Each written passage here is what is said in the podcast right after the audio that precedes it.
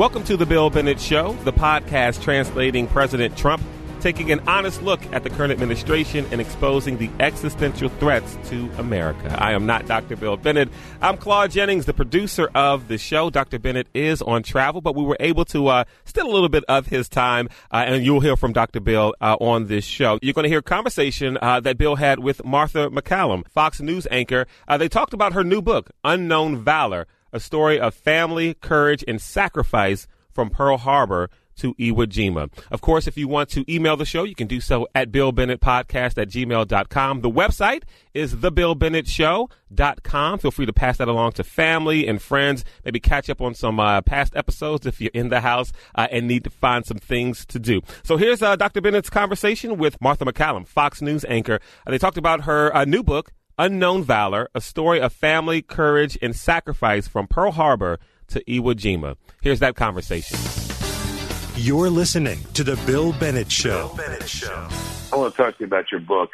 It's an extraordinary book.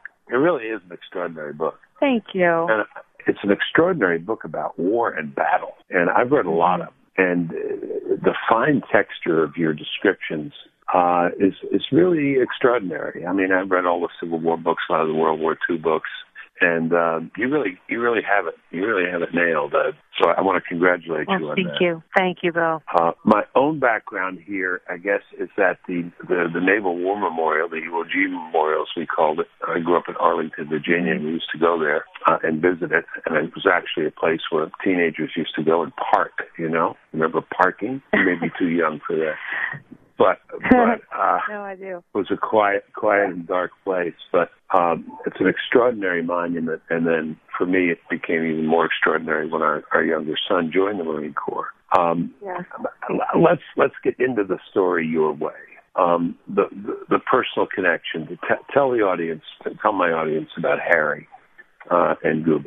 Well, absolutely. Well, thank you. Um, Harry Gray was like so many other young men across the country uh, during World War II, and that's really why I write about him because to me he represents so many young men in this country. Uh, he was 18 years old, graduated from Arlington High School, and went to enlist. He had been wanting to enlist since he was 16, and he, like so many other young men, you know, was stood in line, wrapped around the building after Pearl Harbor, and decided that they wanted to join the war effort um, you know, I think one of the things that just struck me when I, when I was growing up and hearing that he had been killed at Iwo Jima when I was a little kid, it didn't mean much to me at all. I didn't understand what it meant. And as I got older and started to dig into the history and to read the letters that he wrote, I was just so touched by them. And later on in life, when I started to, you know, dig into the history of the war and see films like Saving Private Ryan, I thought of him when I saw all of these young men who die on the beaches who are not even part of the storyline. And I thought, with for every one of those young men, there's a family attached to that person, and I know that that resonates with people all across the country. So I really tell his story as a way to sort of pay homage and honor the story that is so universal for so many Americans. But, you know, his letters are simple. He's an 18 year old, but they're beautifully written. And he talks about training in Parris Island and then heading to Guam. At one point, he would put his mother's middle initial. He would just, you know, insert an initial for the island that he was on. And one of the things that surprises me when he gets to Iwo, he just says it in his letter. He said, you know, I bet you're wondering where I am. Well, the place is called Iwo, uh, and somehow that letter got through the censors. Um, it's a it's a tragic end for Harry, but and also um, amazing experience as I was doing this research and, and was able to actually locate two of the young men, Charlie Gubich and George Coburn, who have become friends and um, sort of we've kind of rebuilt that circle of friendship that they had in the military and, and on Iwo Jima. Yeah, friendship forged in blood and struggle and uh, extraordinary. I, uh, Elaine, my wife, her father was uh, in the Navy, World War II, Commander Glover. He drove uh, an LST, I think that's the right verb, drove. Um, mm-hmm. Anyway, and, and used to tell us stories about letting the Marines out and then coming back and there being half the spaces were empty and the, and the, and yeah. the water was red. Uh, right yeah. from the beginning of the unloading of these of these vessels, you talk about the risk I didn't know about the risk of getting into these daggone boats and getting Yes. out of these boats. Talk talk about that. Yes. Well, I mean, you could easily lose your life, and many people did, just going down the ropes uh, and getting slammed, you know, sometimes in between the boat and the landing vehicle. Yep. You know, the transport ship Yep. and the landing vehicle was treacherous. Um, there were definitely uh, guys who fell off and were not able to be recovered. It, you know, then there was also the situation where they went in to do the landing, or they tried to get in to do the landing, and the, everything was so clogged on the beaches that they couldn't land. So then they had to, Right. you know, already wet and soaking and their equipment wet and soaking, climb back up the ropes and into the transport vehicles um, in order to, you know, wait the night to do it again, which was even more treacherous. And some of them just had Right. to sleep in the landing vehicles overnight on the water, uh, waiting to go in the next day. I mean, you know, just those circumstances when you think about what that must have been like for these kids and the incredible strength Yep. and bravery that they had to endure it in and of itself before they even got to the island is extraordinary. And then you talk about, I mean, an obstacle at every point. Uh, you know, they got to the island, they got to the beach, they were walking in this sand, which was like quicksand. They were sinking in it. You described them. they have their equipment, their guns, and their weapons, and their backpacks, and they're just slogging along. Um, and Yeah. when discovered, are, are, are, are easy prey, are easy targets for the Japanese. Absolutely. I mean, I went to Iwo Jima with veterans on the Reunion of Honor trip last year and walked the beaches, went down to the water, you know, then went up the terrace. It takes a long time to get up those Yeah. terraces. They're Yeah. really long and deep. It's Yeah. like the kind of illusion that happens when you look at a beach and it looks like it's close and then you actually start doing it and you realize how long and far it is. And they are, you, you just sort of slip down and the, it, it's volcanic ash, so it has kind of a different consistency than, than sand and it is very tough to, to traverse. And then when they got up there, they really couldn't see the enemy in most cases because they were underground. Yep. There were 11 miles of caves that had been dug all over the island and the hills, and of course, famously in Mount Suribachi. Um, the people who were there, uh, our guys say, you know, the enemy wasn't on Iwo Jima; they were in Iwo Jima. Yeah, And yeah. absolutely, I mean, Yeah. many of them never saw the enemy the whole time they were there. They just, you know, were sh- being shot at constantly from every corner, um, and in many cases, they didn't see anybody. Let's back up. Why were we on this godforsaken, there is no godforsaken Yeah. place? Why was Iwo Jima the slag heap? Why was it important? Well, you know, that was sort of my first question, and, and originally I was just going to write a book about about Iwo Jima, and then I realized as I kept digging in that I had to understand how, why, how and why they were there. So it really goes all the way back to, to Pearl Harbor, obviously, and the attack on Pearl Harbor, which was, you know, just instilled this immediate need on the part of Americans to enter the war, a war they never wanted to be part of in the first place. Um, in the European theater, and we all know the history of Churchill and Lend Lease, and you know the reluctance of America to get involved in another world war. Um, but after Pearl Harbor, that all changed, and military strategists for decades had looked into the possibility of a battle, a showdown with Japan, because after the Spanish-American War and World War One, we were sort of all in the same neighborhood because the United States uh, had the territories of Guam and the Philippines, which put us right in Japan's backyard. So war strategists felt that it was highly probable that a that some sort of confrontation might take place. They all thought it would it would begin there in Guam or in the Philippines, but of course it began on Pearl Harbor.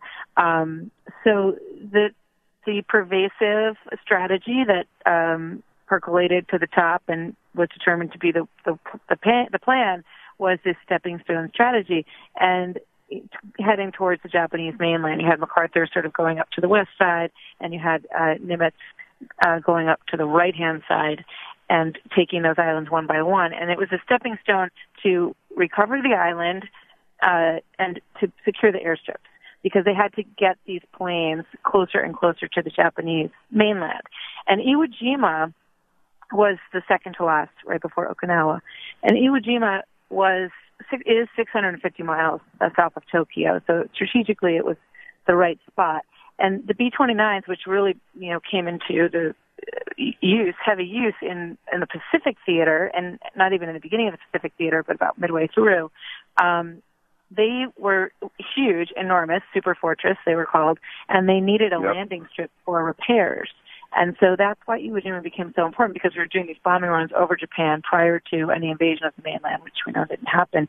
But um, those bombing runs were designed to you know, force the capitulation of Japan, and those planes landed there. So the people who secured Iwo Jima, in essence, you know, there were there were 2,400 runs that used those airstrips in Iwo Jima after Iwo Jima was secured, and the estimate is that there were 24,000 crew members on those on those B-29s that were able to land there. Some of them were um, were damaged, heavily damaged. They would have gone down into the ocean, uh, and so it provided them that really necessary place uh, from which to operate. Right, right.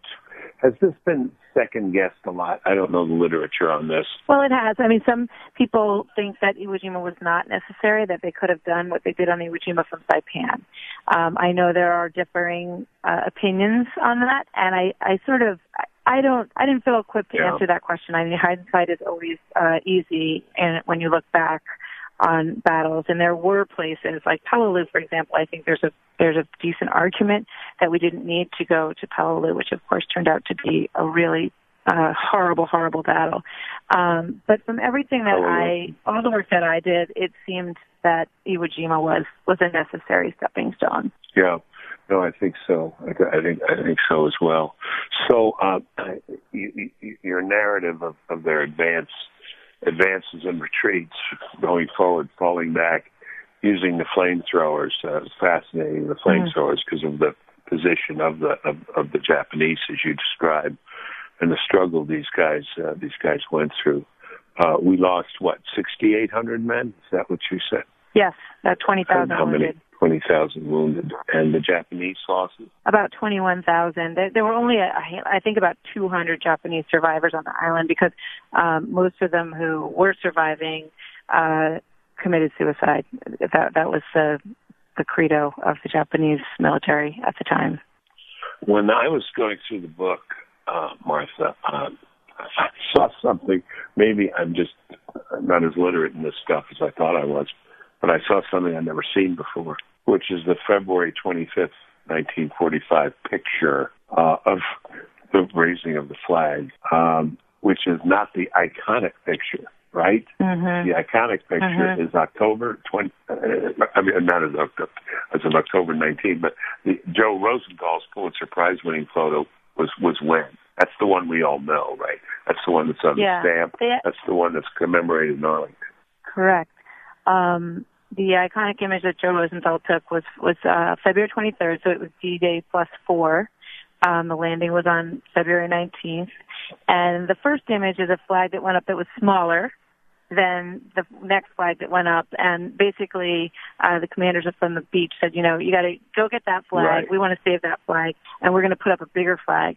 Uh, so there are some wonderful photographs of the first flag raising, and the one that's in the book uh, has one of the Marines just sort of standing watch with his Yeah. uh, rifle as he is um, protecting the flag Yeah. raisers, and there were there were grenades thrown at them uh, at that location. So it was a you know it was a pretty frantic scene. Um, but both you know flag raisings, there was a, some speculation that the second one was staged, but it was it really was done uh, in order to get a bigger flag up there. Um, you know, Forrestal, Yeah. the, Yeah. the Secretary of the Navy, was on the beach at the time, and he said, you know, when people see that flag, it's going to ensure that the future history of the United States Marines. This uh, book, uh, Unknown Valor, um, it- it's worth it just for these two pictures. I just was on it for five minutes looking at one and then the other. Were they both taken on February 23rd, 1945? They were. They were both February 23rd. So they made the flag shift on the same day. Yes, they did. Wow. Yeah, the second one went And- up and, uh, shortly after the first. And of the men pictured raising the flag, how many survived? So with the the, the famous flag raising photo that everyone knows, uh, three of those men were killed within days. So February 23rd is there's there's five more weeks of battle after that flag raising. It was far from a victorious moment on Iwo Jima. It was the securing of Mount Suribachi, which you know I think some people felt even there at the time. You know, well the rest of this should be pretty easy, but of course it wasn't. There was Hill 362 to take in Cushman's Pocket and the Turkey Knob and the amphitheater and all these other brutal, brutal battles that were still to come. Harry Gray, my uncle was killed on March 13th, and Dominic Grassi, who's also he's a won the uh, mm-hmm. received the Navy Cross, was killed on March 8th. So there was there was a lot of fighting that came well after the flag raising. You know, struck you mentioned those names. I remember reading the book, and, and these guys were looking, they're captains, they're looking for lieutenants, and these are guys that were 28, right? Young, young, right? 24, 28. Um, yeah. And and one has to, one has to remember that. Go ahead. Absolutely. I mean, most of these guys were 17, 18, 19 years old yeah. for the most part. Yeah. And a lot of the captains and second lieutenants were maybe 24. Some of them were, you know, as old as 28, but um, most of them were just really young guys who were in leadership. And one of the sweet things that Charlie Gubich told me when I met him, he said, I remember Harry Gray. He said he was my buddy and he said I was 24 and he was only 18, so he called me Pop. sure. And sure. he said, yeah, he used to say to me when we were in the foxhole at night, he would say, Pop, you sleep, I'll watch. Oh, yeah. Unbelievable. Page 193 of this book, folks, Unknown Valor, Mark MacCallum. The imperial decision was to fight a bloody war of attrition, a war that would make the conquest of Japan so painful the Americans would opt for negotiation rather than Roosevelt's mm-hmm. stated unconditional surrender and occupation. Final defensive efforts were to fortify Iwo Jima and Okinawa and turn them into massive killing fields. Iwo Jima's barren, blank, hostile terrain would be first and it was a killing field. Yeah. It was a killing field, and uh, General Kuribayashi, who was a very well respected general um, in Japan, and, and even by uh, by Harold Schmidt, who was the you know commanding officer on Iwo Jima, uh, respected him. He had Kuribayashi had trained and learned and worked as a military attaché in the United States. Um, and when he got to Iwo Jima, he discovered that he had not been told the whole story about how dire the situation for the Japanese military was. He said, "Well, our ships will come in and they'll give us backup," and uh, the people who, you know, with the leadership on the island said that they're not they're not coming, sir. But they're, we don't have any navy left. I mean, it's amazing when you look back at how limited the communication was at that time. Plus, in in Japan, there was a concerted effort to sort of not let people in on how bad things were, even up to that level. But Kuribayashi said, you know, we're going to make this very, very difficult. And, you know, he gave all of the instructions to the Japanese soldiers, take 10 Americans down before you die. Uh, and the idea was that they would force a capitulation. Uh, you know, the, the stated plan from Roosevelt was that there would be nothing short of unconditional surrender on the Japanese side, but they still they they felt I mean really that was the only thing that they had left was the ability to try to make it so bloody and and the loss was so great that the Americans would you know say let's come to the table. Um and that that's exactly what they did. You know Robert Sherrod who was a Time magazine a war correspondent and spent right. time uh, in in what we would call, you know, an embed now in covering the war uh, he was on Saipan, he was on Iwo Jima. He said, I never saw, you know, bodies come apart the way they did on that island. And that's saying a lot. Yeah, it sure is. Um, it's very taken by uh, your description of uh, Father Suver, chaplain oh, of the yeah. 5th Marine Division. Uh, on that same February 23rd, he follows the men up the mountain and says Mass on the craggy ridges of Suribachi under the misty skies amid the chaos of war. It's very good writing, Martha. Gosh, I thought you Thank were you. a talker. You, you are a writer. You're a writer. So it's really good writing. Thank you. I've written a couple of things myself. He would later say he could hear the Japanese murmuring in their case. Were they murmuring because he was saying mass? I, I don't know. You know, he was Don't know. um Don't he he told he told that story after he came down. But you know, that story one of the things that really struck me that I didn't you know, didn't sort of anticipate was just how much faith there was in these stories. And when I read the letters that Dominic Grassi wrote and Harry Gray wrote, and you know, all of them talked about about God and faith and and when you learn that there were 19 Catholic priests on Iwo Jima with the Marines, I thought was stunning. And their accounts that there were times when these young men knew that they might not last that day, where they would give them communion sometimes four and five times in one day in in the battlefield. Uh, Yeah. Which I just I was so struck by, Bill. It's just they're and it, it just sort of was as easy as their as the as their breathing. You know, the way they spoke about this, it was just assumed that they had to rely on their faith and on God and on prayer in those moments and on these priests who were risking their own lives to be there. It's just incredible stories. And there's a rabbi too, whom you quoted like. Yes. Oh, absolutely. And there's a beautiful, uh, there was a beautiful speech that was done by a rabbi at the end when they're all leaving the island and they stopped right. to uh, have a service yeah. at the, at the, uh, third and fourth and fifth Marine Division cemeteries. And these young men, you know, George Coburn, who I met, who lives in Florida, um, he said, you know, we're just like 18 year old kids. We were at our prom six months ago, and they're standing in these cemeteries just weeping as we leave our buddies behind. And that really beautiful sermon was given by uh, by the rabbi at that spot. And apparently there was some controversy, and there was a separate sort of Christian sermon that was also given somewhere else. But but one of the things that that these men did, I think, overarchingly, was that they ministered to everyone, regardless of their faith. And his the rabbi's sermon, uh, I would urge people to look it up and read it.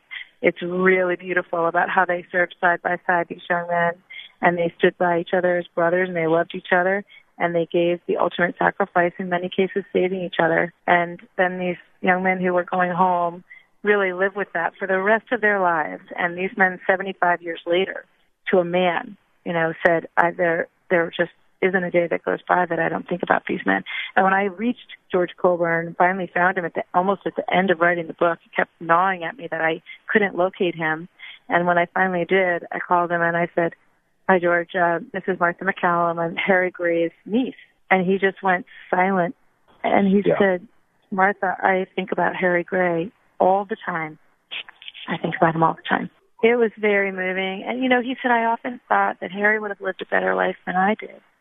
And I said, why? And he said, you know, I, I had problems with drinking. I ruined my first marriage. You know, I, it was, I just, it was hard. And then um, so recently I got to meet him at the 75th anniversary of Iwo Jima in Washington, D.C. in Arlington.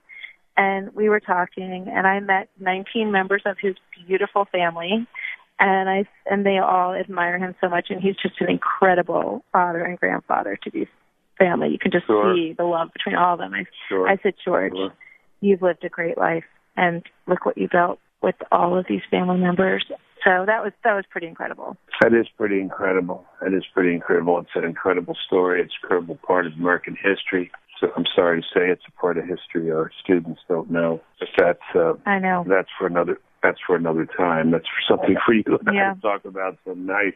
About uh, you know, it's our worst subject is history. You know, in American schools, I and uh, couldn't agree more. and they don't know it. They don't know. They don't know these stories. And I I'm sorry to tell you, if they talk about World War II, they talk about you know prejudice and you know certainly there's prejudice and you know other things going on at home and I know. but uh, you know the I know. the heroism and the story of the, the, these men is not told, and this is you know this is what encourages us about life is to is to read about men like these. Let me ask you a last thing because I I I I opened by um by the way, Martha, I, I appreciate all your time. You see why I'm impatient with the three minute interview. I love a longer. no, this is thing, it's you know. wonderful. I appreciate you giving it No, no. giving so much No, time to talk about it. I really do.